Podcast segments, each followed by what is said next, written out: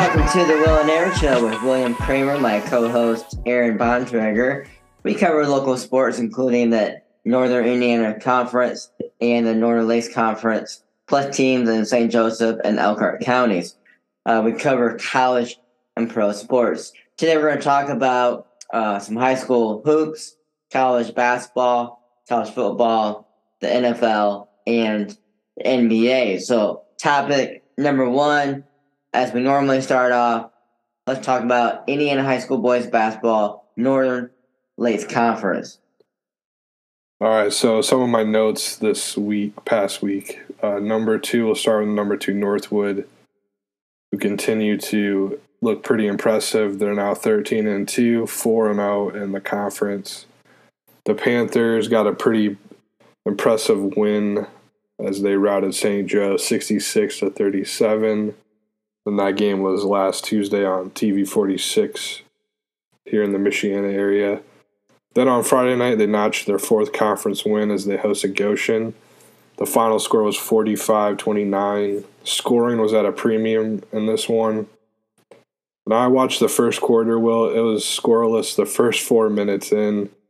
Um, kind of a good start for Goshen. I mean, I'm sure the fans were feeling like they had a chance maybe. They slowed the tempo down and they're really making it for North, uh, making it difficult for the Panthers. And Goshen actually led seven to six at the end of the first quarter. Deacon Hill was hitting some shots. However, that would be Goshen's only lead. Give credit to Northwood's D. Uh, they're giving up a league best 37.7 points a game. And they, uh, yeah, they really limited Goshen's offense the rest of the way. The Panthers forced 15 turnovers in this one. They went on 11 0 run in the second quarter to kind of seize control. And that lead grew to 19 to 11 at half. The third quarter, Goshen stayed somewhat close, but they couldn't get it closer than seven. Uh, by end of the quarter, Northwood led by 14. Ian Rosh had the game high 16 points. Cade Brenner and Brock Bontrager finished with nine points apiece to lead the Panthers. And Deacon Hill finished with 15 for Goshen. Uh, this week, Northwood travels to Warsaw for a big matchup against the Tigers on Friday night. Uh, this will be Northwood's only game of the week and an intriguing matchup. I think both teams play pretty smart and tough on both ends. So I don't know. I feel like I'm going to give Northwood an edge. Uh, they're just playing really well right now. Pretty bad. Aaron, it feels like Goshen uh, played a little cat and mouse basketball with Northwood.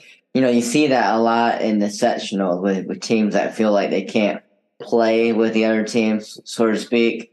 Um, so you know, Coach Wolford, he's he's um, he's a very SNO guy. You know, mm-hmm. I've I've kind of respected that part of his coaching.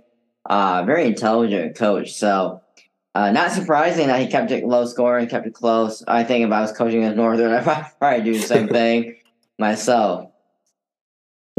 Big game, big game though. Northwood yeah. Warsaw. Yeah, that's a that's a good one. All right, let's look at number fifteen, Mishawaka. They're thirteen and two, four and zero oh in conference and they're on a hot streak 10 straight wins. Uh, they beat up Clay 83 62 after the Colonials led early at the end of the first 23 21. Uh, Mishawaka, kind of the story of their season, they really dominate in the second and particularly the third quarters. So they scored uh, 20, or they, sorry, they scored 21 in that second quarter against Clay and then 26 in the third. Uh, Arthur Jones had 26 points in that game. And then last Saturday night, um, they won over Northridge 73 57 at the cave. Now I got a chance to go to this one, and Northridge coming in with six straight losses, and they were without starter Noah Zamuda due to a shoulder injury. Uh, Zamuda's kind of like the glue guy for the Raiders, does a little of the dirty work, and he's also their best defender on the perimeter. But I, I was a little surprised. Uh, Coach Radiker wasn't there. Uh, he was he was at home sick, so I'm not sure if that had a huge impact on the result, but I'm sure it made it a little difficult for the team to adjust. Maybe, um, I mean, their coaching staff's pretty experienced, so it's hard telling uh, since I don't have that experience. Um, anyways, uh, the Raiders came out early. They looked kind of locked in defensively. Both teams were in zone to start the game. Uh, Mishawaka was kind of daring the Raiders to shoot the three, and they uh, they made a few early, but uh, they forced Alex, their big man, the Raider big man, Alex Ellenson, into some early fouls. And by the end of the first, Mishawaka seemed in control at 18 to 8. Uh, so, what really kind of swung the game, I felt like, was Mishawaka went to man to man defense and really pressured their guard, the Raider guards. So, uh, the second quarter, uh, the Raiders cut it to six on a Gideon Campbell runner in the lane. However, that would be the closest it would get since early in the first. And Mishawaka built their lead to 29 to 20 at half, and then 52 to 34 at the end of the third. I feel like the third quarter could be summed up in this one Arthur Jones sequence. He shot a three that was pretty open. It missed. He got his own rebound, put it back up, and got an end one. So that kind of was like the game in a nutshell. The the K-men got to the ball. They they showed the grit, the hunger more than Northridge did in this one. Um, and when Northridge was contesting shots, they were getting into foul trouble too. Uh, so the K-men, yeah, they used that third quarter dominating fashion, for 16 Raider turnovers for the game. Credit to Mishawaka, they executed better on both ends. I mean, Northridge made a late rally in the fourth quarter. I, I felt like the game was over, but they got it to 11 a couple times. Um, I've said a lot about Coach Bender's team already, so yeah, they just they're just hungry. They they have an attitude, a little edge to them. They showed it in this game. Arthur Jones led the way with 26 points. Brady Fisher added 14 and Tommy Herringer was in double figures as well, their big man. So they will host Fairfield on Tuesday night. TV 46 will be coming to the cave. I like them to extend their win streak to 11 against Fairfield. Then they'll travel to Goshen to take on the Goshen Redhawks on Friday night. And I think in this one, Mishawaka's athleticism and depth will help them pull away against Goshen as well. So yeah, that's so, uh, so the cave uh, built in 1924. Mm-hmm. Uh, that's an interesting gem, Aaron. Uh, I'm curious, where did you decide to sit? Yeah, I I I haven't been in the cave since I was young. It felt a lot bigger when I was younger. I mean, it's still a pretty good sized gym but I sat behind the Mishawaka bench up in the the upper section. Okay. Um, so I was kind of, and I mean, I'm not really. I mean, I'm pulling for Northridge, but I'm just not like I'm upset with any losses. So I was kind of in hostile territory. Um, no, it was good. I, I think Mishawaka is a fun team to watch. Um, yeah, they really put it on Northridge. Now I was going to ask you, was it a how full was the crowd? Because all week on Twitter, all I saw was from the uh, Dean Hubbard was fans got to come to the game, got to come to the game. Yeah, I mean it was pretty full. It wasn't it wasn't packed. Um, it didn't look like obviously the Penn Marion game, but it was it was a decent crowd for sure. Okay. So you're picking Mishawaka to go 2 and 0 this week. Yeah. Okay. Okay. How about um, Warsaw? Yeah, Warsaw had a pretty solid week. Um, they remain pretty close to Northwood and Mishawaka. They're now 9 and 6, 3 and 1 in the NLC. And so history been made. Jackson Gould reached the 1,000 point mark for his career against Concord. That was on Friday night in that game, the Tigers won 52 to 35. And the Tigers snapped a little losing skid to Concord, so they They had lost the two previous games. And Warsaw was only up 22 to 20 at half. The first quarter was pretty rough for the Tigers. They only scored five points. I was kind of getting myself caught up with the Times Union, the Warsaw paper. They turned it over quite a bit. They missed a lot of layups, open shots, and early in this one. However, they you know they stayed the course. Um, I know Jackson Gould's playing with a shoulder injury too, so they found a way to really take over the game in the second half. Uh, they went on a 7 0 run in the third quarter, built a 15 point lead in the fourth. Luke Yeager had 13 points and 10 rebounds to lead the way against Concord. And they also uh, pulled away against a struggling but talented Valpo team. They won 61 58 on the road. In that contest, Warsaw shot shot it on fire with 71% from the field. Uh, Jackson Gould had 24 on 8 11 shooting, and he went 4 of 6 from 3. Drew Heckman also added 15 points. So, yes, Warsaw, they're going to get some much needed time to rest and prepare for uh, Northwood this week. Really big game. Uh, a lot of implications for the NLC race, especially if Warsaw can beat Northwood. The next team in the standings, Concord's eight and six, now two and two in the conference. They had a nice, uh, or they started the week pretty strong against Elkhart. They won fifty nine to forty six at Northside Gym. It was the Lucas Pro show, and that one, the super sophomore had twenty six points, a career high, and Concord never really trailed in that one against Elkhart. Braden Messenger added eleven points. Uh, the Minutemen are the only team with two wins and two losses in the NLC, so they're kind of like in the middle right now, looking to get into the upper tier.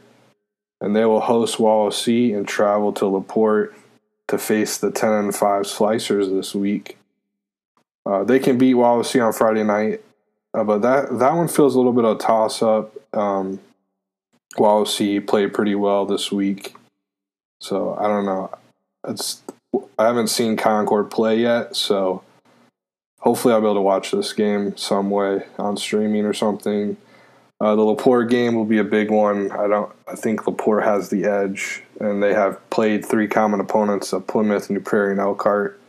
Laporte's win margins are a little bit larger overall, so I'm going to give the edge to Laporte at home, and they're coming off that huge win against Michigan City Okay, moving to the middle to bottom half, we have Goshen seven and six, one and three. They went one and one this past week. They beat Jimtown in overtime, fifty-one to fifty. And then we already talked about Northwood. They uh, they gave Northwood their worst offensive outing, so they held uh, Northwood to their lowest points total of the year, and they got a big one against uh, Mishawaka on Friday night and then they traveled to the Palace to take on Penn. So kind of what Northridge had to face this week or this past week. You put you play Mishawaka and Penn in the same week. I man, I don't think that's a recipe for success this year. Um, uh, I like Penn to win pretty easily against Goshen, of course. Uh, but if if Goshen can bring that defensive effort and make some shots. I think they can give Mishawaka a challenge. Uh, but Mishawaka's depth wears on you, and I think it'll be the case for Goshen in this one as well. Yeah, Aaron, that's a, a daunting task for anybody. Yeah. Yeah, no shame in losing those two games, but it's going to be a tough week for Goshen. Moving on to Wawasee, they finally got their first conference win this season. Now they're five and nine, one and three. They actually snapped a 13 NLC game losing streak and a four game streak of this season. So it's a big win for Wawasee. They won 55 to 40 over Plymouth. Uh, Wawasee was led by junior Colin Zebarth, who scored 20 of his 26 points in the second half. He came up big with uh, J.R. Carson, or Junior, my bad. Junior Carson Smith and sophomore Miles Everingham played only 20 minutes. Uh, and he was not at full go. He got hurt last week. Um, Maddox Everingham added 12 points. The Warriors' defense was stingy and held the Pilgrims to only 16 first half points. And they also held their leading scorer, Davis to only four points. Uh, but Plymouth did have two in double figures. Caden Ellery had 17, and Kobe Walters had 12. Wawasee won this one in the paint and rebounding. They out rebounded Plymouth 31 to 24. Plymouth made it a game. They were within five early in the fourth before Wawasee closed it out. So Wawasee will travel to a pretty strong Bethany Christian team this week. Early in the week, then on Friday night, they will travel to Concord to take on the Minutemen. I like Wawasee to squeak by Bethany. Um, I wouldn't be surprised if Bethany won, but I just feel like Wawasee probably has just a little bit more ability to score, um, or more more players who are able to score. And the Concord game, like I mentioned earlier, could go either way.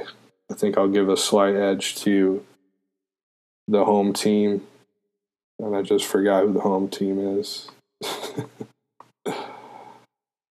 oh, so yeah, Concord's the home team. So I, I, I feel like Concord gets the edge against Wawasee. And finally, Plymouth, uh, 5 and 9, 0 and 4. Uh, they hope to get their first conference win against Northridge, but they will be traveling to Middlebury. So uh, uh both teams are really, really desperate for a win, uh, both on losing streaks. So, yeah, so.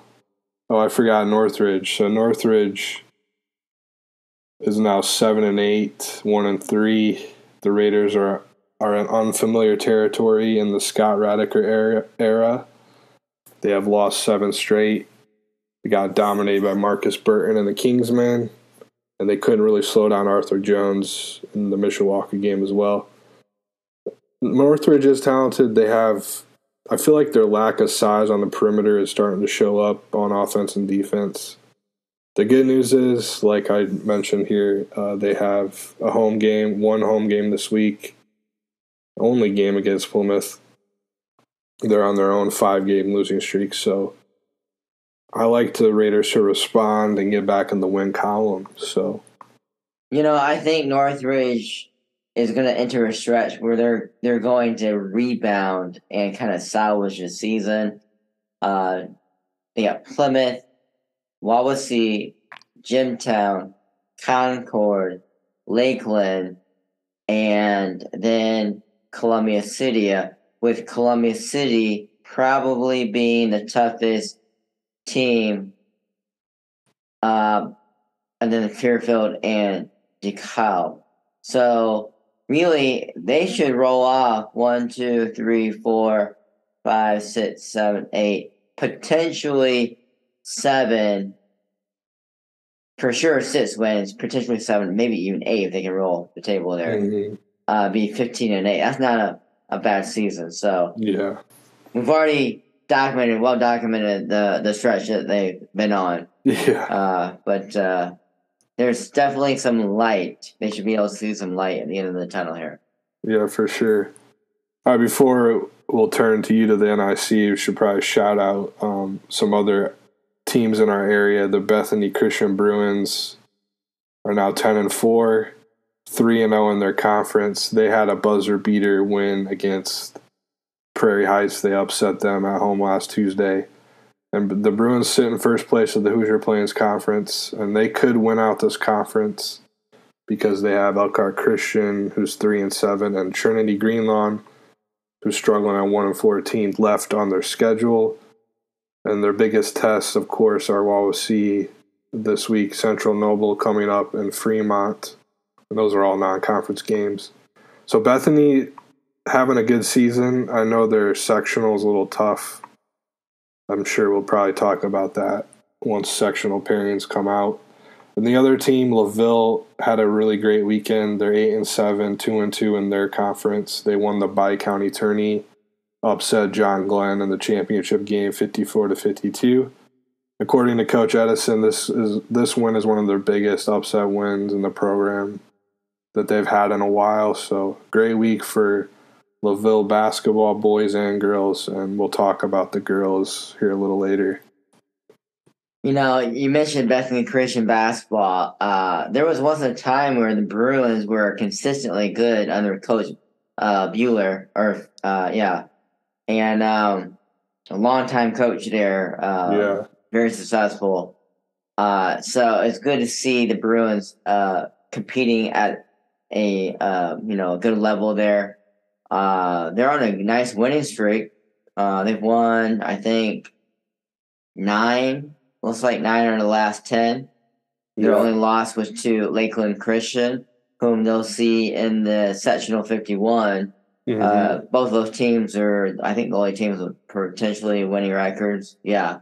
So uh, we'll see. Uh, Yeah. should, should be interesting race in that sectional between those two schools. And uh, let's turn our attention to the NIC here.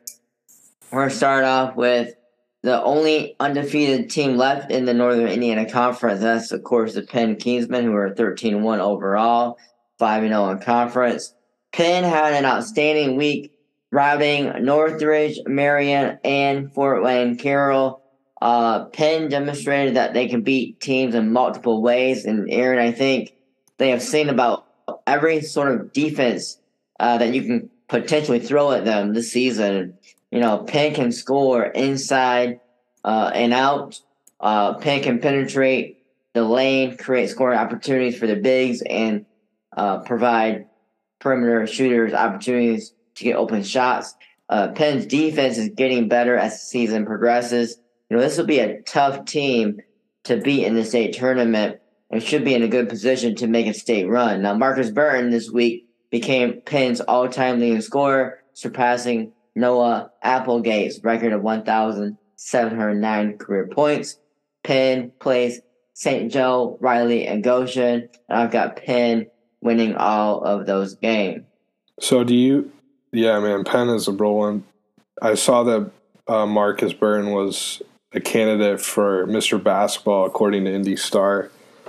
How do you feel about that? Do you think he's a true contender for that title? Yeah, I mean, I think he, I think he has to be considered as Yeah. a Mr. Basketball contender, considering he's uh, uh, committed to Notre Dame ACC school. Uh, he, I think he's shown uh, even last summer competing against some of the best uh, uh, down in Indy uh, for summer ball, and then uh, Penn has played, um, you know, uh, some good competition this season. So, and obviously his stats and Yeah, uh, he- uh, he's he's been making some really good plays, some incredible plays that you just like, wow, that's a Division One uh, play he just made. So yeah, yeah. I would agree with you. I I felt like earlier on, I I never saw his name on that list, but maybe I was just misreading it. Well, he, you know, a year ago he wasn't on many lists, uh, so he's really kind of thrown himself on the uh, the forefront um, in some of these lists, uh, and all credit to him. You know, he, he's put in a lot of work for that. For sure. South Bend, Washington is 13-2 overall. They're 6 and 1 in conference. Last week, Washington beat Jimtown. Freshman Phenom had 43 points, tying the school record for points in a single game. Only Cedric Moody uh, and Jonathan Jamerson scored as many points as Steven Reynolds did. Now, Steven had 10 threes made Wow. uh, which is also a school record. So what a night for Steven. Uh, congratulations to him on having an unbelievable scoring night. Uh, you know, Aaron, uh, when you score 43 points as a freshman, that will get the attention of scouts. Uh, and I was told that Indiana's Jordy Halls called, uh, and I'm sure there are going to be more schools, uh, big Yeah. schools too, that will be calling on uh, Steven's name here. That's Now, exciting. Yeah. Uh, Purdue has been looking at Steven uh, for a couple months now. I remember uh, being at Washington and sitting in the gym talking with one of the Purdue uh, co- assistant coaches, uh, kind of watching practice and uh, looking at Steven. So, you know, his stock continues to rise. That's awesome. Now, this week, Washington plays a huge conference game at Mishawaka Marion. Uh, interesting enough, as as successful as Coach Barker has been, uh, he is 0 7 against his uh, uh, friend, Coach Berger. In fact, the last time, Aaron, that Washington beat Marion, you have to go all the way back to 2016 uh, when Coach uh, Chad Johnson was still at Washington. Now, I'm, I'm going to reveal my prediction for this game uh, later when I discuss Marion. Let's move on to uh, Washington's schedule. And they will cap off this week by playing Crown Point. Coach Swan does a tremendous job. That's another coach I have a lot of respect for. Uh, he's been in the business of coaching for a while. Um, and historically, the Bulldogs are good year in and year out. Now, this season has been a little bit of a, of a roller coaster for them. And Crown Point, um, they are six and one against Washington in the last seven years. So they've had Washington's number. I think Crown Point will be the more fundamental disciplined team, but I still like Washington to win this game. I think the Panthers just have too much offensive power uh, mm-hmm. to lose this game. Let's move on to St. Joe, who is seven and eight overall. They're four and one in conference. Uh, St. Joe lost to Northwood, and surprisingly, they lost to Elkhart. uh, I, I that was scratching my head when I saw that. Now, St. Joe's loss to Northwood was expected, um, but the Elkhart loss was a stunner. Aaron, what are your thoughts about that? Yeah, I think maybe St. Joe not a, not the top tier, but still a good team. Yeah, I think I think Penn clearly better. Marion's probably going to be beat down. Has Marion played St. Joe? I forget. Uh, no. So that'll be interesting. I think I like Marion above them, and, and even Washington too. So maybe St. Joe's in that middle tier this year. But uh huh. What do you think? Well, they started off their conference play, St. Joe did, with wins against Adams, Jimtown, Riley, and John Glenn. Now, the Riley win was probably their best conference win to mm-hmm. this point. And then you would have to think John Glenn. But the other two, Jimtown and Adams, they're both having uh, down years uh, this year. So Marion hasn't faced the bulk of their NIC conference schedule yet. So that's coming yeah. uh, soon. But I really thought that St. Joe would be 5 and 0 in conference after the Elkhart game. Mm-hmm. Um, and kind of maybe be be something there. Uh, but now it's kind of like the these games down the road a little bit less meaningful with that loss to Elkhart for sure. Yeah. Now, with the loss to Elkhart, St. Joe drops a game in the conference to Penn. Uh, the Indians play Penn and New Prairie this week. St. Joe will lose to both of those teams. I'm sorry, to Penn. St. Joe will lose to Penn, I should say. I do think they should be able to beat New Prairie. Mishawaka Marion, they're 14 and 2 overall. They're 3 and 1 in conference. Marion beat Culver Academy and lost to Penn. Aaron, how about the Penn Palace? I don't know if you were able to see a screenshot of that place. It was rocking, a complete sellout. In fact, I was told they had to lock the doors because there was literally no place to sit. Oh there. wow! Channel 46, who that was the game of the week, I believe. They did an interview before the game with Coach Berger and I asked him his thoughts about Penn, and Coach Berger said that Penn will expose any weakness that we have. Uh, and I was watching, as I was actually watching the Penn and Mary game on my phone as I was on a recruiting trip to Loudon-La-Mare. Uh, and what I noticed is that Penn is still a tough team to beat, but they are one score scorer away from being really good. They're still solid, but last year they had Richard Brooks who could get you a bucket. They could, he could get you a score when you needed one. And I think this year, Marion squad is still a good team, but they aren't as lethal offensively as they were last year. Now, Degelin is a solid guard that can get to the rim pretty much anytime he wants to, but he is a bit undersized. Uh, Jackson Price is a very good standstill uh, shooter, but if he's if he's not open and he can't catch and shoot, he's not as impactful a player. And uh, Darion is getting better offensively, but he's not that go-to guy when you need a, a basket. Mm. Everyone else on that team just kind of sort of your average high school basketball player. So that'll be interesting to see how Marian does in the tournament, knowing that they're not as offensively uh, good as they were last year, but they're still a solid team. This week, Marian plays John Glenn and Washington both at home. Marian will beat John Glenn. I don't think they'll have a problem with that. I think we'll bounce back in a nice way.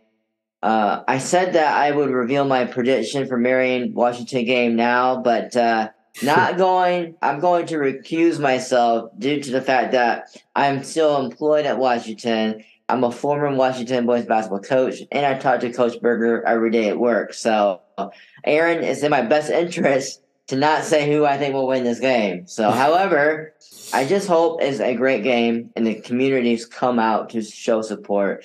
Uh, let me ask you, who do you think wins this game, Marian or Washington? Yeah, man, I'm gonna go with Washington. I think they just might kind of what you're saying about Marian. I think Washington has that lethal or that offense that can they have multiple guys who can get points. So I feel like Washington. I don't know. It's it's. I hope it's a good game too. It feels like a really intriguing matchup. Okay, Aaron going with Washington. Yeah. All right. Uh, I agree with you. I just want to see a great game. I think we're going to see a lot of offense in this game. Um, so we'll see. We'll see what happens. Uh, so South Bend Riley, they're nine and seven overall, five and two in conference. Riley beat Clay in a somewhat surprising close game here in 68 64. Mm. I, I didn't think it'd be that close. I thought Riley would win by a larger margin, but uh, credit to Clay for keeping that close. This week, the Wildcats play Tippecanoe Valley and Penn, so a huge week for Coach Barnbrook and company. Now, the, the Vikings of Tippecanoe Valley are 11 and 3, but let's not uh, kid ourselves. Their schedule is kind of light. Okay, so I like Riley's athleticism to cause havoc and contr- control the game, and I have Riley upsetting Tippecanoe Valley, but uh, losing to Penn. Mm. John Glenn is nine and six overall. They're three and three in conference. Uh, John Glenn played in the Bi County tournament last week. Uh, they beat New Prairie and Triton with relative ease. Uh, they did lose uh, in the championship game to LaVille 54 52. I actually looked this up and watched the last like couple minutes of the game. Larkin uh, had a shot at the end of the time that would have potentially tied the game, but it was not good. Uh, and of course, the celebration uh, for LaVille was on at that point. Uh, what a great environment that was. Uh, the the gym was full. Uh, great crowd there. And as you said earlier, um, neither the girls or boys have won in a long time. So to do that on both sides, girls and boys, uh, big, big deal there. uh, Marian, uh, I've got Marian beating John Glenn. And um, Adams is turning down, but will be a tough matchup with John Glenn due to their athleticism. I like John Glenn's discipline. I think they're a very solid, sound team. They have a great system. Uh, I think the Falcons have more offensive skill than uh, Adams does. But if, if they just need to handle the pressure that they're going to see, I think John Glenn will beat Adams. I think it's going to be close though. Elkhart four and ten overall, three and three. Uh, Aaron, don't look now, but Elkhart has won three out of the last four games. The Lions lost to Concord, but upset St. Joe, handing the Indians their first conference loss. Now, Demarion Anderson had 28 points to lead the Lions against the Indians. Now, this week, Elkhart plays Jimtown and Warsaw. It feels like Elkhart is a bit on a roll here. Uh, Jimtown played Goshen tough.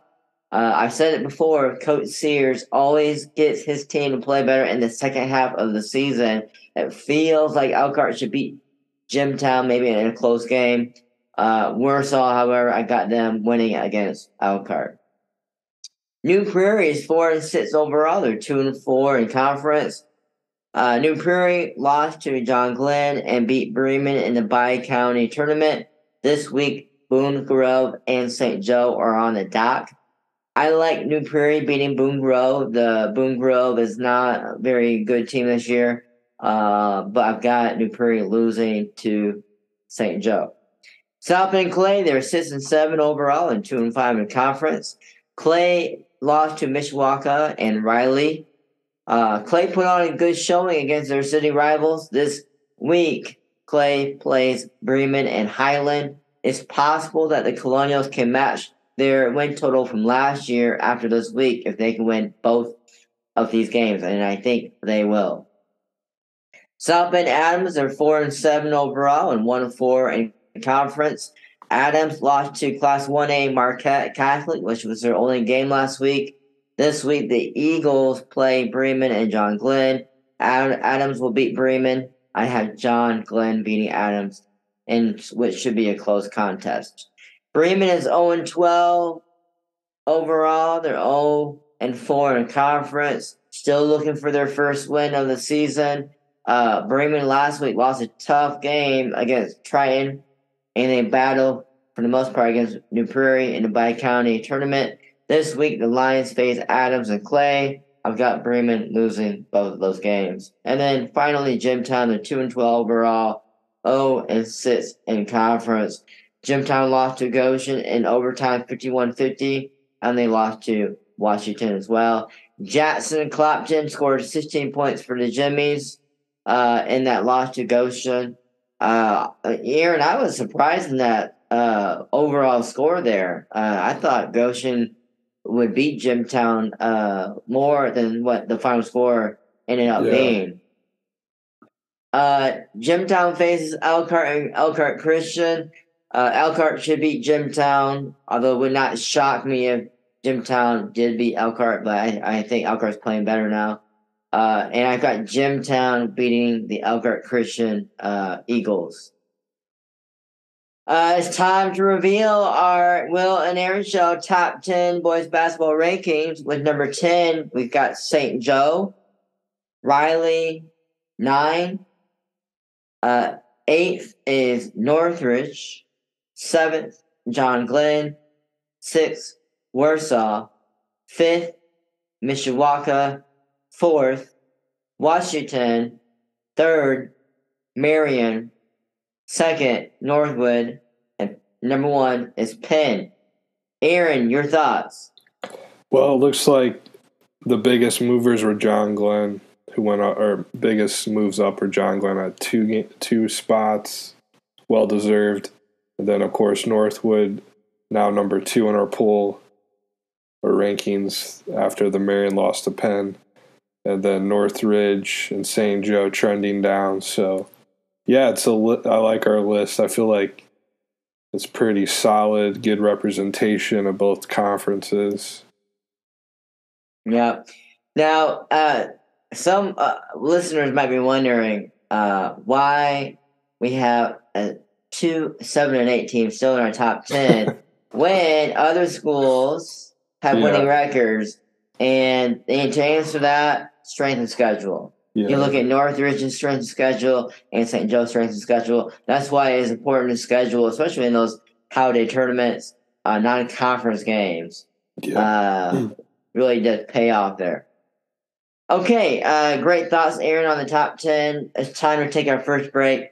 And when we come back, we'll talk about uh, the other side, which is Indiana High School girls basketball. You can listen to the Will and Aaron Show podcast on Spotify, Apple Podcasts, Google Podcasts, Amazon Music. Follow us on Twitter at Will Aaron Show.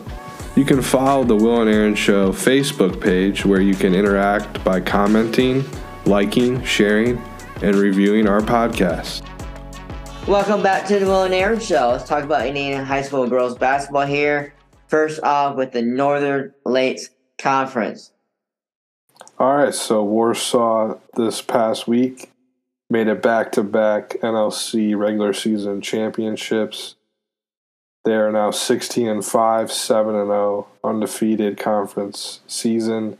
Number 16 in the IBCA poll. So they dominated the Lady Minutemen 71 to 16 on Saturday night. Well, this game was 58 to 3 at halftime. Um, wow. I saw that on Facebook. I was a little surprised, but obviously, two teams at different points in their programs. Um, they did, however, lose a competitive game against Homestead. We kind of talked about that last week of Warsaw and Northridge having opportunities to play some bigger schools and schools not around here, and they they made it a tough game. They lost by eight last Wednesday. So Warsaw is looking good, and they host Elkhart and travel to Huntington North on Tuesday and Thursday night to end this regular season. Uh, Northridge, second spot in the conference, uh, second place that is. They're 18 and 5, 5 and 1. They are number 16 in the 4A pool. The Lady Raiders edged Mishawaka by 8. Uh, Mishawaka hung tough with Lady Raiders in that one. And then Northridge followed it up with a loss to Snider, 68 46. Uh, Northridge ends the regular season with a trip to Plymouth. And the number three spot, the Lady Warriors of Wawasee, 11 and 10, 5 and 2 overall in the conference. This past week, they beat Whitko 54 41 and beat Plymouth 38 to 28. Wawasee will finish the regular season when they host 17 and 3 Tippy Valley on Tuesday night.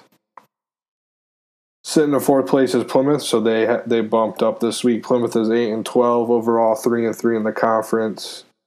The Lady Pilgrims won convincingly against Winamac, sixty-five to thirty-one, but they did lose to Wawasee, like I mentioned earlier. And the fifth spot is Northwood, who is twelve and 10, 3 and four overall in the conference, or they finished three and four overall. The Lady Panthers lost to Marian, fifty-eight to forty-five and B Goshen 46 to 33. And Northwood will be at South Bend Riley on Tuesday night to conclude their regular season play. Okay, you know, uh, in response to the blowouts we see in, in girls basketball, whereas you don't see that as much the boys' side, uh, it's pretty simple. They're just the the parity is not the same as you see on the boys' side.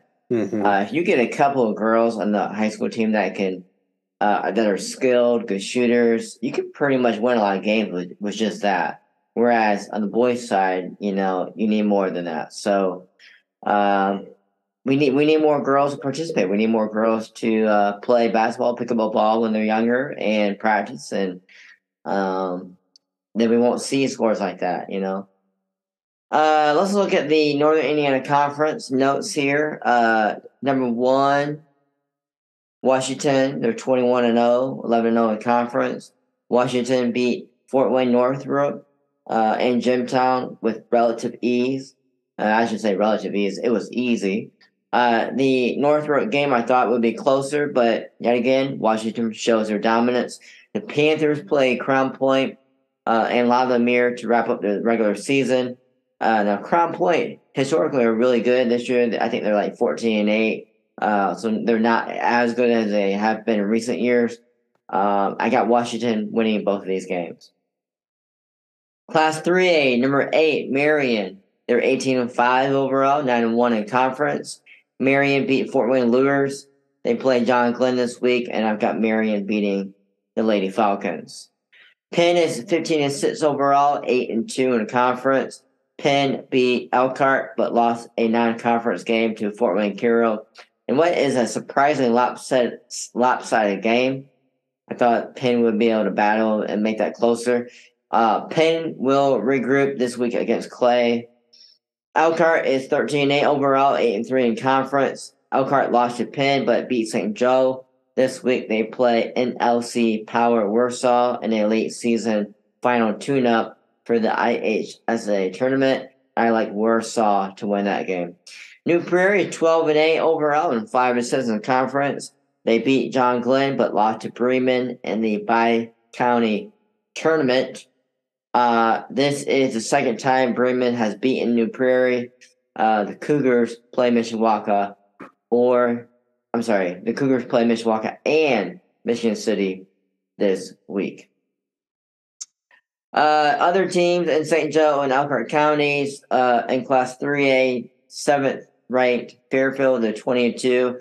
They beat Central Noble by even a larger margin, holding the Cougars to 23 points. This is fresh off of beating the uh, Cougars in the NECC championship game. So back to back wins for the Falcons against Central Noble. The uh, the Falcons also beat Westview last week as well. Fairfield plays Bethany Christian and West Noble. Excuse me, I've got Fairfield winning both of these games. What a what a area matchup though yeah. in Elkhart County. You got Bethany Christian, who's got 19 wins on their season, and Fairfield. Uh, but I don't think it's going to be close, just because uh, it's just, it's just too much of a difference between those two two schools. Uh, and speaking of Bethany Christian, in 1A, they're eighth ranked. Uh, they're 19 and 2. The Bruins beat Concord, so that's a 4A school right there. Albeit Concord's not very good. I think they got like three or four wins on the season. And they beat Culver Academy. Now, that Culver win is more impressive, as yeah. I think they were like 12 and 8 in the season. So, and that's a 3A school. But I think we'll get a chance to make a statement this week as they face Fairfield. We'll see how, if they can make that relatively close or not. Uh, uh, great, as I said, great matchup there. Yeah, then in I believe two A LaVille Lady Lancers, they won the Bi County Tourney, their first since 1993, and this also means it ended the Bremen Lions' four-year run in this tourney. LaVille is having a great season, 15 and six, and coach Nick Amore's first year back at his alma mater. So congrats to them, and we'll see how they do in their sectional as well. That's awesome, Lady Lancers Bi County champs. All right, Aaron, let's do our Will and Aaron Show top 10 for the girls' side. At number 10, we have Northwood. Number 9, Bethany Christian. 8, New Prairie. 7, Elkhart. 6, Marian. 5 is Penn. Fourth is Northridge. Third is Fairfield. Second is Warsaw. And number one, Washington. Your immediate thoughts on this poll? Well, it looks like we got Northwood cracking our top 10. So, and then also Bethany Christian moving up, as well as Fairfield. Both of them, of course, they have that showdown this week. Mm-hmm. Yeah, I think it's a solid list again. Um, strength of schedule is important, just like you mentioned about the boys. So, yeah, what do you think about it? I think is is a good list. Um, uh, girl season is, is coming to an end soon. This is the last full week of uh, regular season basketball. Uh, you know what happened today, Aaron? Was it the sectional drawing?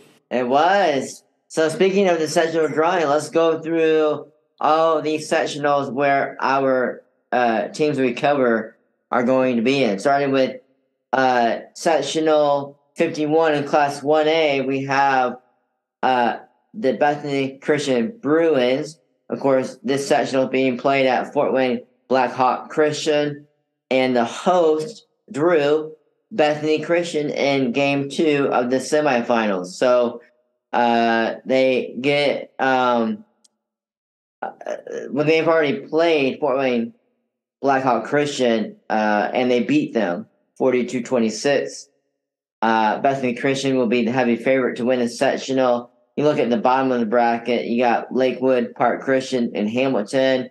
And then they face the winner, Elkhart Christian. Let's be honest, it doesn't matter who comes out on the bottom. What really mm-hmm. matters is win who wins this game between Fort Wayne Blackhawk and Bethany Christian. What are your thoughts on this sectional? Yeah, I would agree. I think, man, be a nice nice story if the, Lady Bruins can win the sectional for sure.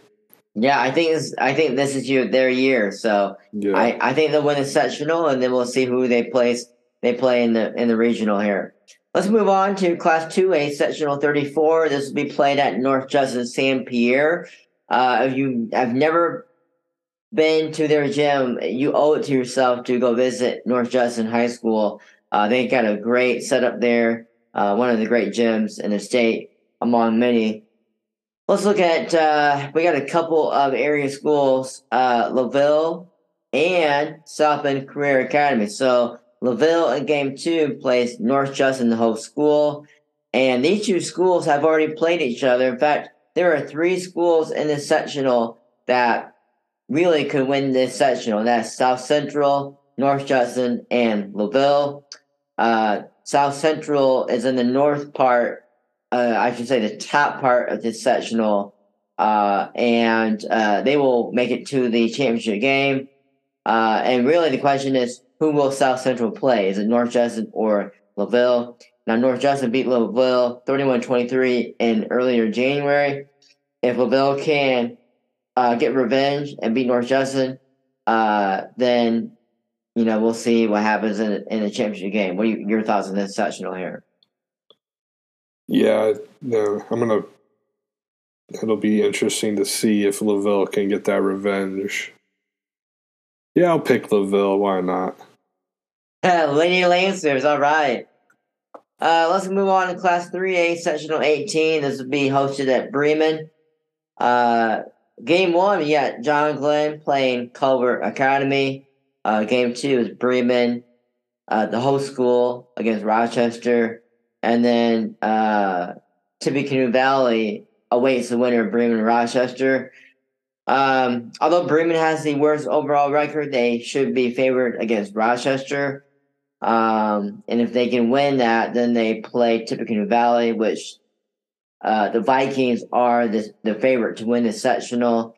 Glenn faces a tough Culver Academy team. Uh, they're 13 8 overall. They'll likely lose to the Eagles. Uh, so uh, it looks like Tippecanoe Valley will advance and get out of the sectional 18. Yeah, I think that's probably what's going to happen here. Class 3A, sectional 19. We've got this is hosted at Mishawaka Marian. Uh, the Lady Knights play Jimtown. They'll beat uh, Jimtown, and then uh, New Prairie will play Marian.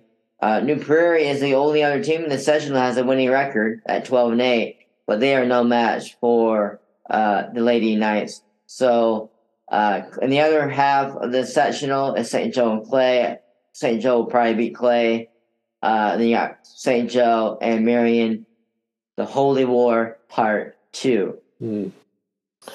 Yeah, Marian. If Marian shows up, they should probably win this one pretty easily.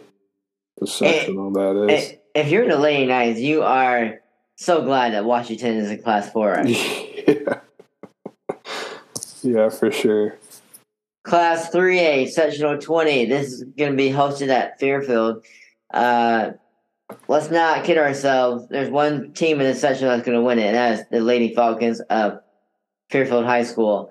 Uh, but there are other teams in the sectional, so let's look at it. Northwood and Wawasee play each other, and Lakeland awaits the winner of that game. This bottom half of the sectional is actually kind of interesting because all three schools are right around north of a game or two of 500. So, uh, really, I think any team could potentially be facing Fairfield in the championship. I think Wawasee probably has the edge. No, I, I, I take that back. I think Lakeland has the edge to face Fairfield as Wawasee has already beaten Northwood, but then Lakeland has already beaten Wawasee. So we'll see how that how that goes. This is a little tougher, but yeah, Fairfield should should come out of this one, like you said. We got Class 4A Sectional 3 at Plymouth. Uh, you got Mishawaka in Game 1 facing Washington. Of course, we all know Washington will win this sectional, but we'll still talk about it. Game 3, you've got Riley facing the host Plymouth, and then in game four, Adams awaiting Washington. So Washington will win the top half of the bracket, and then you look at Michigan City, Laporte, Sutton, Riley, and Plymouth. Uh, you know, I think I think the uh, Michigan City or Plymouth. Let's be honest, it doesn't even matter. Okay, so Washington will win this sectional. I don't know who's going to be in the bottom half. Yeah, I think. Yeah, I, I to be honest with you, I haven't. I don't know the records of the other teams, so I know Plymouth Mm-hmm. is middle of the road NLC team. So Well, let's just say this: there's, there's only two teams with winning records in the Oh, okay. sectional, and that's Mishawaka and Washington, and they play each other game one. oh, So- great. Yeah. Uh, class 4A, sectional 4. This will be at Concord at McEwen Gym. Uh, game one. I love this sectional. This is this is a great sectional. You got Penn and Northridge. What a game that is going to be. Uh, Northridge beat Penn. I think it was 63-51 in the regular season. And then uh, Goshen awaits the winner of the Penn Northridge game. Uh, and then in the bottom half section, we got Concord, Warsaw. Warsaw will win that game. And then you got Elkhart and Warsaw. You would liked to think Warsaw wins this game, but Elkhart is kind of pesky. Uh, they're not going to go down without a fight. Coach uh, Cody's been a long there, uh, been a long time coach. Uh, he will have his team ready to play. But I think Warsaw will eventually, you know, wear Elkhart down and and advance to the championship game. The question is, who will meet Warsaw? Is it going to be Penn or Northridge? What do you think, Aaron? Yeah, I'm going to go with Northridge, but the path seems a little tougher. Well, maybe maybe you convinced me. Maybe Northridge's path, if they can get past Penn, of course, which it won't be easy. I like North. I'm going to go pick Northridge just because you know the Northridge ties run deep. Go with your alma mater there. Alrighty. But I will say, I mean, Goshen could be a challenging team. They have, you know, Coach Hill. He'll have his team ready, but yeah, I think it's Northridge or Warsaw coming out of this one. Okay. Now, Penn has won seven straight. I, I'm sorry, seven out of the last eight Ooh, games. So they're playing better basketball. So the Lady Kingsmen might have a say in that. We'll see. Let's move on to topic number four and talk some college basketball, NAI and Division One. How about Goshen College? What do you got for news out of them, Aaron? um, pretty much like last week, a little deja vu. They lost two more games to Iowa and Bethel. Uh, so now they're two and eighteen overall, zero and ten in conference. Obviously, rebuilding year. Um, they will be back in action as they host Taylor and Marian University for two more conference games this week. Uh, then, if we jump to IUSB, who's now 14 and 6, 10 and 3 in their conference, the Titans could not, or they lost to St. Francis of Illinois 57 to 56. Kenny Washington led IUSB with 18 points in that losing game. He actually had a chance to win the game at the buzzer, but he was contested on a jumper and it didn't go in. Uh, the loss puts them in a tie for second place in the CCAC with St. Xavier, who both the Titans and St. Xavier trail Olivet Nazarene and Roosevelt by a half game. But after that game, they bounced back and beat East West University 78 to 64, and that was in South Bend. Daniel Meredith II led the way with 22 points. Washington and Dejon Barney added 17 points apiece in the win. This week, the Titans will travel to Elgin, Illinois to take on conference foe Judson University on Wednesday night. And then they'll play Kent State University at Tuscarawas, and that's a school in Ohio on Friday night. I think I got that right. So, Titans continue to uh, keep rolling in a sense. Wait, so IUS, IUSB is playing a Division One team in the regular No. season? I think it's uh what do you call that? The satellite school of okay, okay. Yeah. Ah, okay, that makes more sense. Gotcha. Well, that's a tough loss for the Titans there against St. Francis. I'm sure they would have loved to have that game there. yeah. So, uh, Bethel University, they're 14 7 overall, 6 and 5. You know, Bethel is an interesting team this year. In fact, they they tend to win the games they should, but then lose the game they should lose. So, uh, one of these times they got to beat the teams that they shouldn't beat.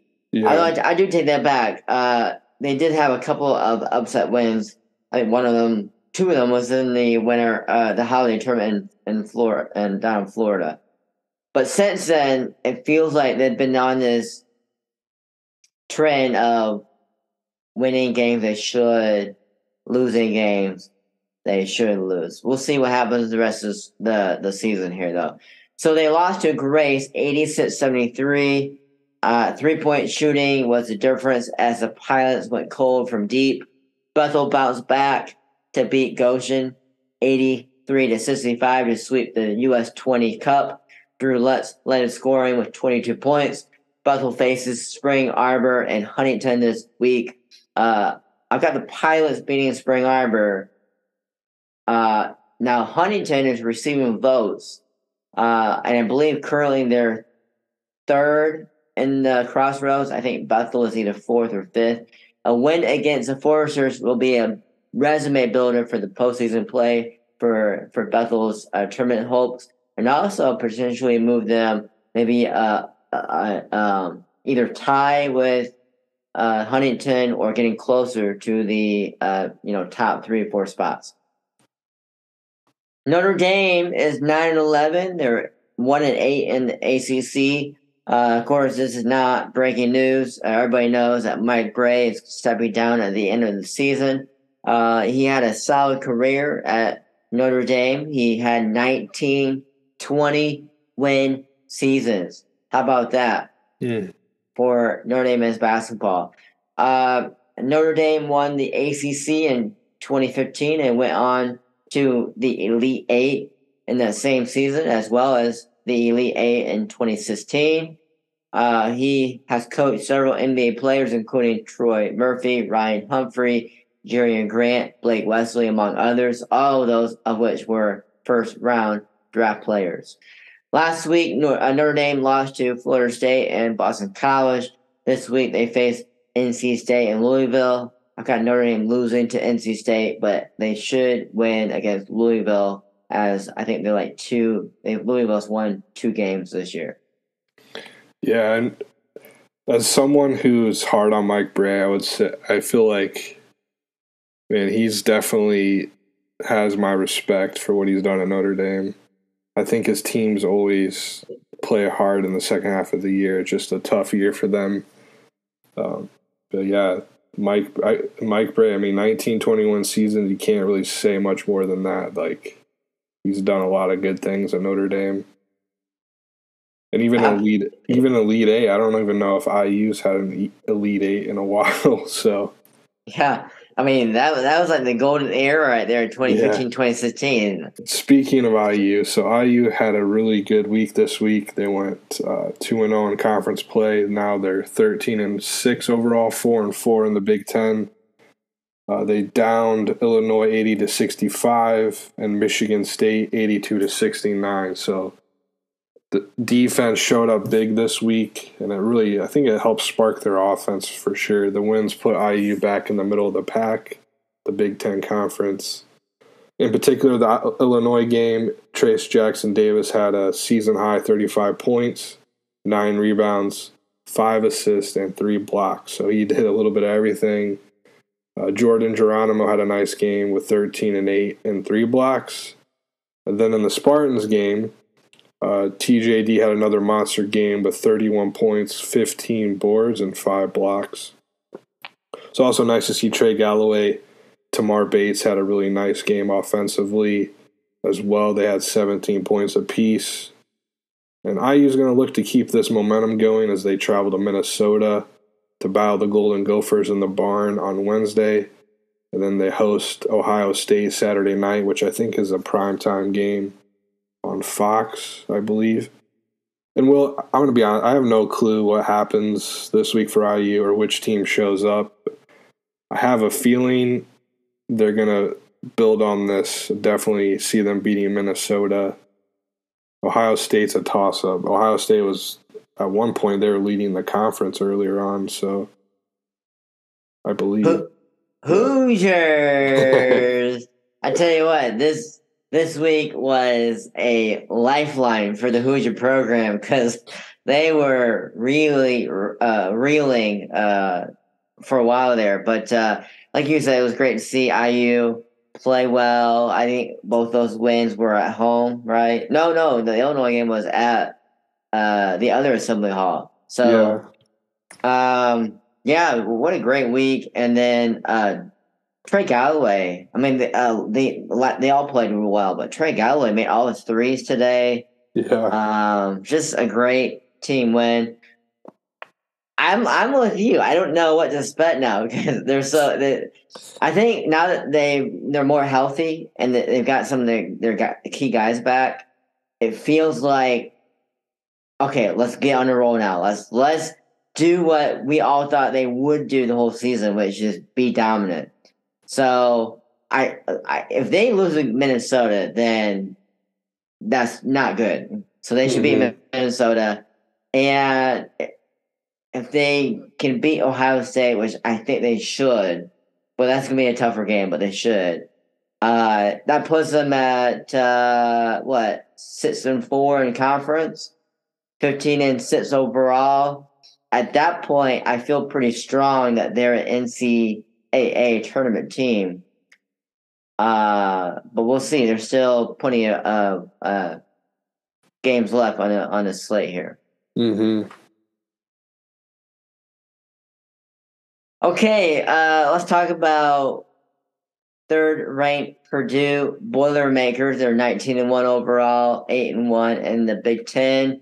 Purdue beat Michigan State, Minnesota, and Maryland last week. Now, Michigan State and Maryland were narrow wins. Uh, Purdue was looking pretty good, Aaron, to win the Big Ten regular season. I don't think anybody's going to catch them. And they should be favored to win the Big Ten championship tournament. You know, there's a big difference between winning the regular season and winning that yeah. tournament. Uh, there are a lot of teams that win their regular season and then don't win the tournament. So that's like a whole other thing in in and of itself. But uh, um, we'll see what happens.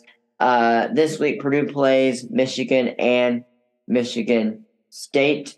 I like Purdue beating Michigan, but that Michigan State game will be tough as Coach Izzo and company will need this game way more than Purdue will need this game. And as you know, motivation can play a difference in the outcome of games. Would not shock me if Sparty upsets Purdue in West Lafayette, but it also would not shock me if Purdue won that game. So we'll see. Aaron, your thoughts on Purdue? Yeah, I mean, Purdue, they're just they're just like a well-oiled machine. I mean, they don't do. I mean, Zach Edey, yeah, he's he looks like a a man amongst boys out there sometimes, but they just play the game the right way, and it's Zach hard to say. Yeah, Zach Edey is a walking double double. That's what he is. yeah. So you brought up a good point, good thing there. The Big Ten regular season versus conference tournament. Which one do you think is more important? Oh, that's a great question. Uh you know, as a coach, I think the regular season champion would mean more to me because I think it's harder to do that. Yeah. I mean, the Big Ten tournament is like a week. You just got to win like three games or so, three or four games. I don't know what it is, but uh, you know, regular season is a long season. Um, a lot goes into that, so I think it just means more. Now, yeah. which which is more important for postseason play? Again, I think the regular season had to mean more if you won that. And mm-hmm. let's say mm-hmm. you lost, you know, because the other team just played out of their mind for one game. Yeah. you know, so what do you think? Yeah, I would agree with you, especially if you're if you had a good regular season. I think that's why you tend to see those teams not win it usually. But yeah, that's I agree with you. That was, I feel like some of these teams that need the conference tournament, they're more hungry to get the get that championship. So. Mm-hmm. Well, I'm gonna tell you this. Uh, this is really a fun time to be a college basketball fan yeah. because all these conferences are starting to kind of, you know, work themselves out, if you will, and the pretenders are separated from the real contenders, and and that, and now we kind of see the the big big games, and it's going to be a lot of fun down okay. the stretch.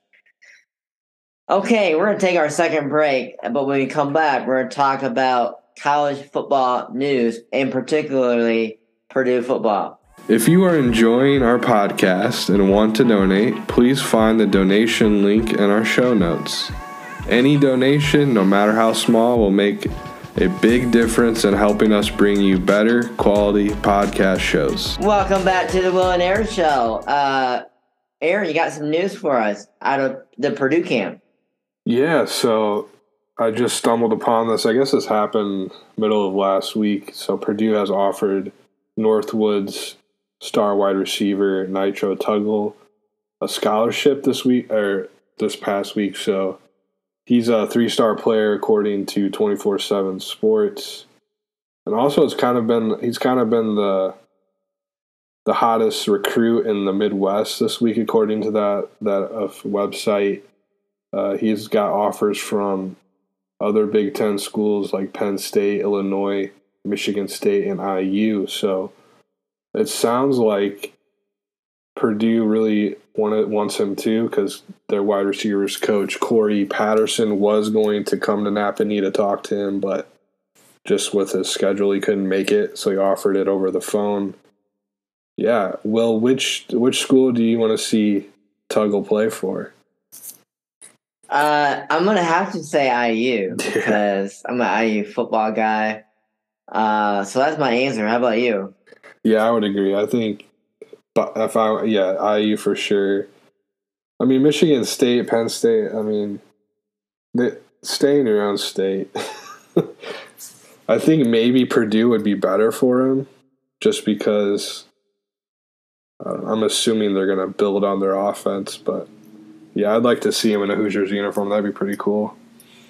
You know how good is Northwood's offense going to be next year? Not only do they have a three star wide receiver in Tuggle, but let's not forget they're getting a transfer in Josiah Edmond, who's also a three star wide receiver from Warren Central. And he's got offers from Akron, Baylor, Eastern Michigan, Iowa State, and Kent State.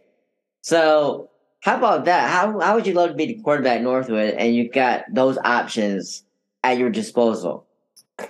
Man, I would I would be ready for fall.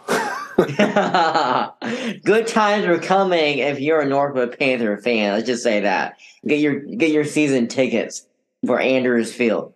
Yeah. Um, and how I, I just feel bad for any defensive coordinator who has to play Northwood next year. It's like, who do you cover? I don't know. uh, okay, let's talk about some NFL playoff reactions here. Uh, have you had a chance to watch any of these games this weekend? No, I haven't. So I'm gonna have to lean on you to get me updated. Okay. Well, I was able to watch most of these games. Um, so the Chiefs and Jaguars game was interesting. Now, of course, everybody knows Patrick Mahomes got injured. He his ankle kind of played through it. That warrior like you know feel to it. Mm-hmm. Uh, led the Chiefs past Jacksonville 27-20. Uh, my biggest takeaway was Jacksonville had two big moments late in the game where they had opportunities to tie the game, but turnovers hurt them. Um, excuse me, I think they had a fumble and an interception late in the fourth that ultimately doomed their chances of beating Kansas City. Now, uh, Trevor Lawrence, who usually is not a talker, said to the media after the game that we will be back. Mm. And I kind of believe him because Trevor Lawrence has proven to deliver when it matters most. And he is one of those franchise quarterbacks that will make a big difference. You know, uh, when I think of like Andrew Luck or, you know, what Jalen Hurts is for the Eagles, I think Trevor Lawrence can be that for Jacksonville. So I, and you know this, Aaron, uh, finding the right quarterback is very crucial in this league. You have to have a quarterback. And uh, Jacksonville will be good next year because Trevor Lawrence is good. That's The not. Oh yeah, I was Go gonna, not good news for Colts fans, but No, it's not. Maybe we- we'll we'll find our QB too.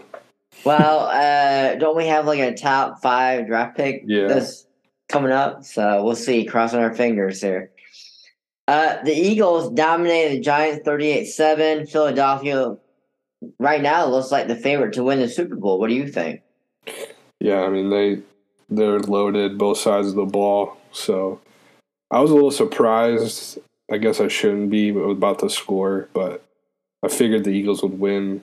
The Giants are kind of like the the up and coming team in a way. Maybe I don't know. Daniel Jones did he have like a kind of a poor game? I'm assuming. Yeah, and I don't think anybody really played well in that game for the Giants. You know, I think the fans were kind of hoping it was like 2007 all over again. You know, Yeah. when no one saw the Giants, and all of a sudden they won Super Bowl that year. Uh, but uh, what a crash landing that was for the Eagles. Uh, Joe Burrow and the Cincinnati Bengals, what they did to Josh Allen and the uh, Buffalo Bills there. Uh, you know, Allen has kind of fallen off of what we would call an elite quarterback play the past several weeks, really the couple last few months. Uh, still a really good quarterback, but I wouldn't say his performance has been elite performance.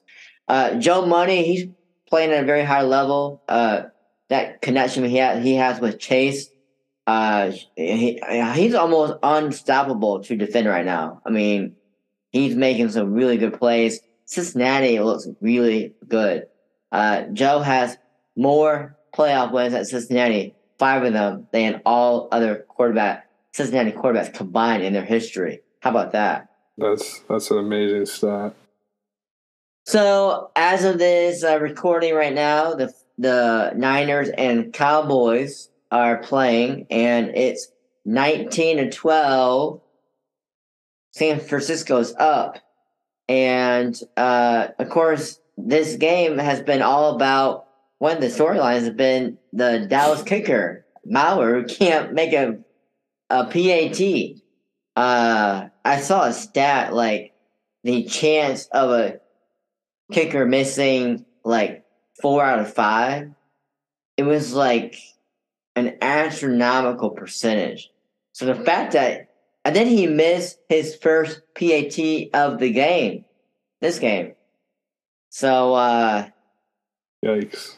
yeah, yeah. If they lose this game because of uh one point, uh he will no longer be on the team. Let's just say that.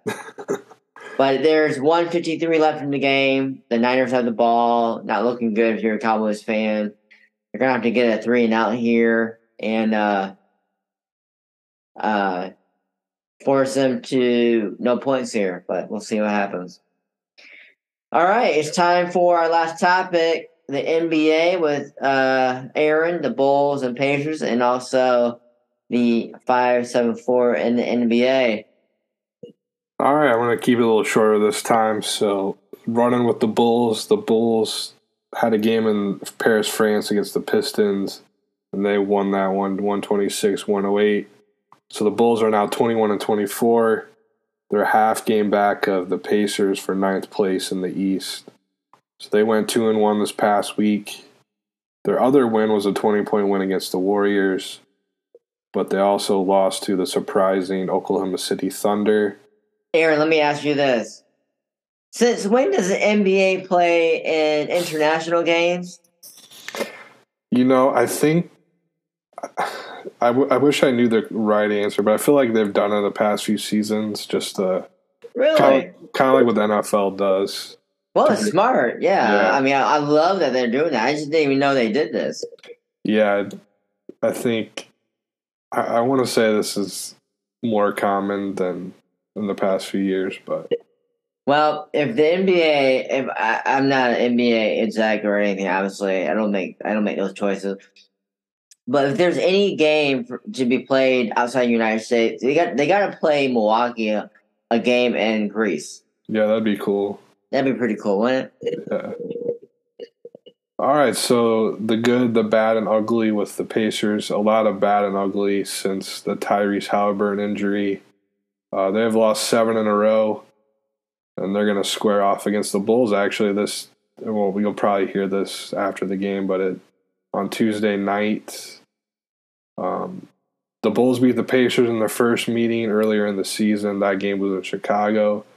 This one will be at the Field House. Um, the Pacers are now 23 and 25, and like I mentioned earlier, in ninth place. Some good news is uh, Bennedict Mathurin has the most points per game off the bench, and that minimum is 30 games, and he is ahead of, or he's at 17.5 points per game, and that puts him ahead of the GOAT, Michael Jordan. He's at number two at 17 and a half points per game. And the number three is Tyler Herro, 16 and a half points per game. Should probably should have looked into this a little bit. I never realized Michael Jordan came off the bench, but maybe I don't know. When was that earlier in his in his career? I don't know. Yeah, good question. I don't know. I thought it was a little a little crazy, so I'm, I might need to look into that one. But the Pacers Facebook put that up, so I'm sure they're probably not going to make that mistake.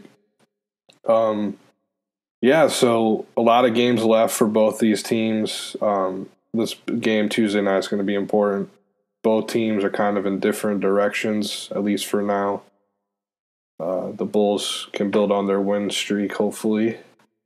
All right, let's turn to the five seven four. Um, you know, Jaden Ivey, he seems to be out of his rookie wall. A lot of rookies hit a wall where they struggle. That happened probably a couple weeks ago. That's according to some NBA experts. It sounds like he's getting better shots, but his numbers don't really show it. He's shooting 41% from the field, 32% from three, and 72% at the line. I think all all these numbers can be improved. It'll probably help when he uh, gets Cade Cunningham back next year. I think he has the tools and skills. And then, then the NBA.com's rookie ladder, he's at number four in that spot. So, you know, Ivey's getting a lot of opportunities as a starter, but his team's really struggling this year. Uh, Devin Kennedy continues to shoot over 43% from three for his South Bay Lakers G League team. You know, I've been wondering, could he do that with the LeBron's Lakers on a backup role? I feel like the Lakers need shooting, so I don't know. Maybe maybe at some point he'll get a chance. Depends on how this the season goes for the Lakers. And Blake Wesley, he's kind of, or he's actually, I think I mentioned this last time. He he's out of rehab. He is playing. He's played seven games in Austin for the Spurs. Uh, he's averaging 28 minutes a game, just shy of 18 points per game, with three rebounds, two assists, just shy of two steals a game. So he's getting a chance to work his way back to the San Antonio roster. Any thoughts about the? Any other final thoughts, Will? Uh, it's just great to see our five seven four guys um, continue to do what they do, and uh, it's interesting to see if, if they can make a comeback. Blake and Devin uh, Kennedy there, and of course Ivey doing Ivey stuff. So plenty of season left for these three guys uh, that have really put the five seven four on the map and have inspired so many young boys basketball players, even girls basketball players, that it's possible to do something with their lives uh, and make it big. Yeah. So That's Then awesome. Yeah, then Skylar Diggins, of course, will probably throw her in this possibly Oh, yeah. Yeah. WNBA. So yeah. All right. Well, thanks for listening to the Will and Aaron Show. Tune in next week as we discuss more local, college, and pro sports.